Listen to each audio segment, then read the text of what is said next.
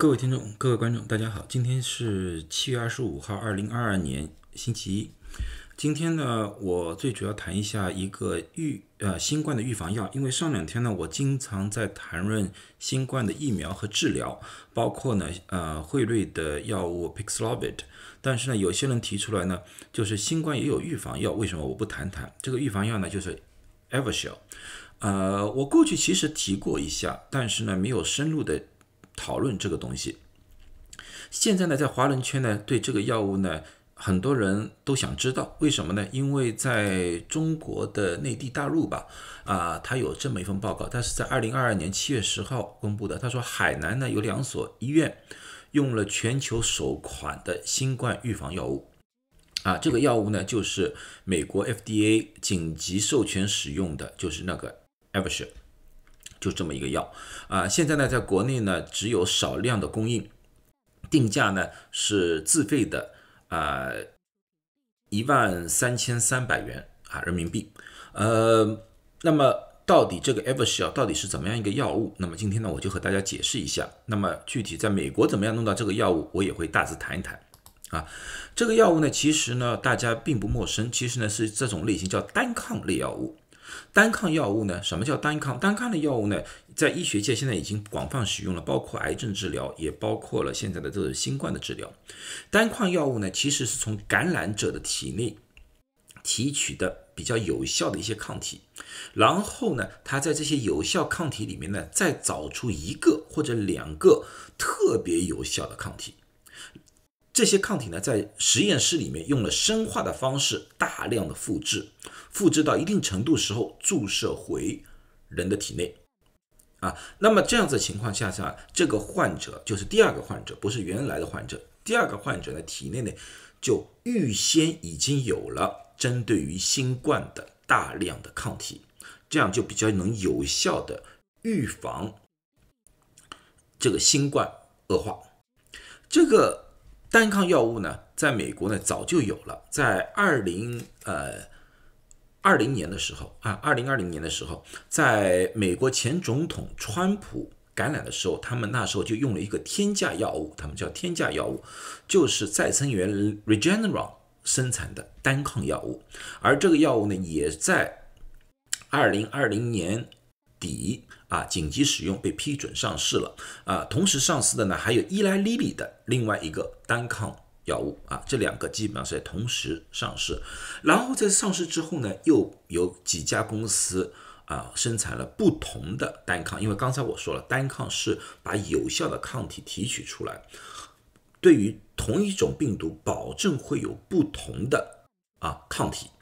那么每个药厂，他们就筛选出来了不同的，他们认为有效的抗体，制制造成了针剂。现在呢，在美国市场上，一般已经出现了五种这里的单抗药物。但是由于单抗药物是从患病的患者体内提取的，随着新冠的病毒的变异，所以呢，很多单抗药物呢，它的有效性也进行了改变。如果它们的变异点正好是。这个抗体针对的一个地方的话，那么这个单抗药物效果就会减少了很多。那么从现在的研究发现，啊，伊拉利利和 Regeneron 最早出现的那个两个单抗药物，对于 Alpha 变异是有效的，其他几个对 Alpha 变异都有效。但是它伊拉利利的那个单抗药物对于贝塔和伽马的变异，它的效果就有所降低。但是呢？到了 Delta 的时候，它又变成有效了，因为贝塔、伽马和 Delta 的变异点是不一样的。啊，所以说呢，在 Delta 的时候，这个五种单抗药物都是有效，但是一进入到了奥米克隆的阶段，在奥米克隆 BA 一型的时候，已经发现依赖利利和 Regeneron 是没有效果，但是其他三个还是有效，但是到了三四月份的时候，变成 BA 二的时候。连这个 s o t r o v i m a b 都开始变成无效了，只留下两个。现在 BA 四和 BA 五也是同样情况，只有这个就是 Evershell、Evershell 和 b e p t o r m a p 这两种才针对于这个病毒有效。啊，而这两种呢，现在呢，由于他们的临床测试不同，他们所针对的方式也是不同的。b e p t e r m a p 呢，最主要用于治疗，就是你患了病之后进行治疗。但是呢 e v e r s h e l 呢是可以作为预防使用的。e v e r s h e l 现在在 FDA 批准的是用于十二岁以上至少四十公斤的人进行一种预防性的一种治疗，它并不能用于感染之后的用于治疗，也不能因为你和某些人密接了而作为一种预防，它只是给一些有。中度或者重度免疫能力受损的，比如说癌症患者啊、器官移植患者啊、艾滋病啊，或者在使用某种高剂量的激素的人才能使用。当然了，也有一些人由于对于现有的新冠疫苗过敏，无法打疫苗，这些人也是符合资格使用这个 e v e r s h e l 去预防被新冠感染。他的临床测试是这样做的：他临床测试是有三千四百四十一个人使用了 e v e r s h e l 有一千七百三十一个人没有使用，就是对照组。然后呢，进进行六个月的跟踪之后，发现使用了这个单抗药物的有八个人被感染了，没使用的那个群里面有十七个人。那么你要看到，使用药物的和没使用药物的相差两倍，但是。感染的人数又反过来相差两倍，那么通过他们的计算发现，使用了这个单抗药物在六个月之内，对于被感染的风险降低了百分之七十六点七，啊，这也就是为什么 FDA 批准这个药作为预防使用，它的有效时间现在来说的话，也是被认定为是六个月，因为它的测试是测试六个月。任何一个东西都有它的副作用，在临床上面，他们发现大概率的大部分的人的副作用和对照组基本没什么差别。有用了这个单抗的副作用大概有百分之三十五点三，但是对照组也有百分之三十四点二，所以说他们认为这两者之间差别并不是很大，唯一的就有一些特殊的比较重的一些副作用。值得他们注意，就是说，他发现有少量的使用者有增加心脏病的一个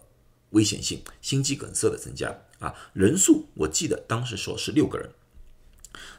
这个风险存在，所以说在使用这个药物的时候，必须要让医生知道你的心脏病或者说家族心脏病的史，让他们进行一个风险的评估。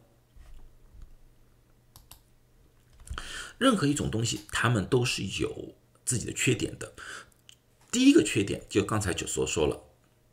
单抗药物它和所有的治疗方法一样，并不是百分之一百有效的，所以有些地方要用这个进行清零啊，这个是不可能的啊。另外一种呢，就是这个单抗药物，我们刚才已经说了，是体外培养出抗体打入到人体之内，所以它无法诱发人体自身的一个免疫反应。啊，那么这个抗体